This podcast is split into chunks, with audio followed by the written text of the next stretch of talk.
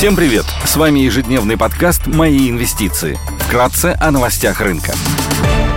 Глобальные рынки – Внешний фон смешанный. Фьючерсы на S&P 500 растут на процента, Евростокс торгуется в небольшом плюсе, японский Никей теряет больше процента. Баррель Бренд стоит 97 долларов, золото торгуется по 1738 долларов за унцию, доходность по десятилетним гособлигациям США на уровне 3,2%. Сегодня будут представлены данные по деловой активности в промышленности и сфере услуг США, ЕС и Германии.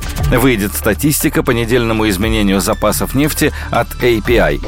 Корпоративные новости. Озон опубликует финансовые результаты за второй квартал 2022 года. Среди крупных иностранных эмитентов сегодня отчитываются Intuit, Medtronic и JD.com.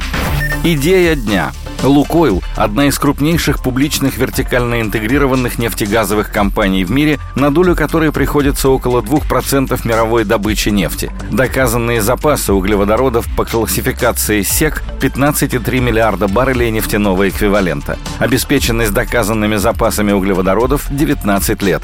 Высокие цены на нефть обеспечивают высокую генерацию свободного денежного потока. Доходность FCF составляет 32% при цене на нефть марки Urals на уровне 80 долларов за баррель в 2022 году. Компания представила сильный отчет по РСБУ за первое полугодие 2022 года. Выручка выросла на 92% по сравнению с прошлым годом и составила 1 миллиард 744 миллиона рублей. Чистая прибыль увеличилась в 3,6 раза год к году и составила 500 20,5 миллиардов рублей.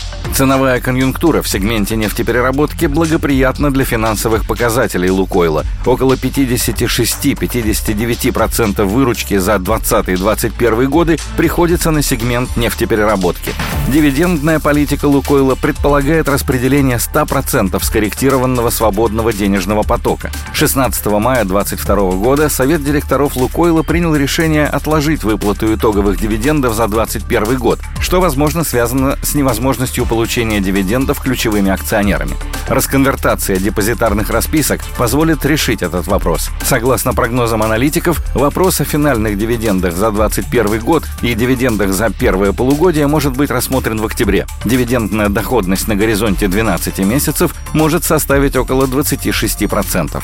Одним из драйверов роста для компании может стать возможное проведение программы обратного выкупа акций. Лукойл имеет одобренную программу выкупа акций в размере 3 миллиардов долларов до конца 2022 года, что составляет 6% от рыночной капитализации. С ноября 2021 года было выкуплено акций на сумму 399,4 миллиона долларов.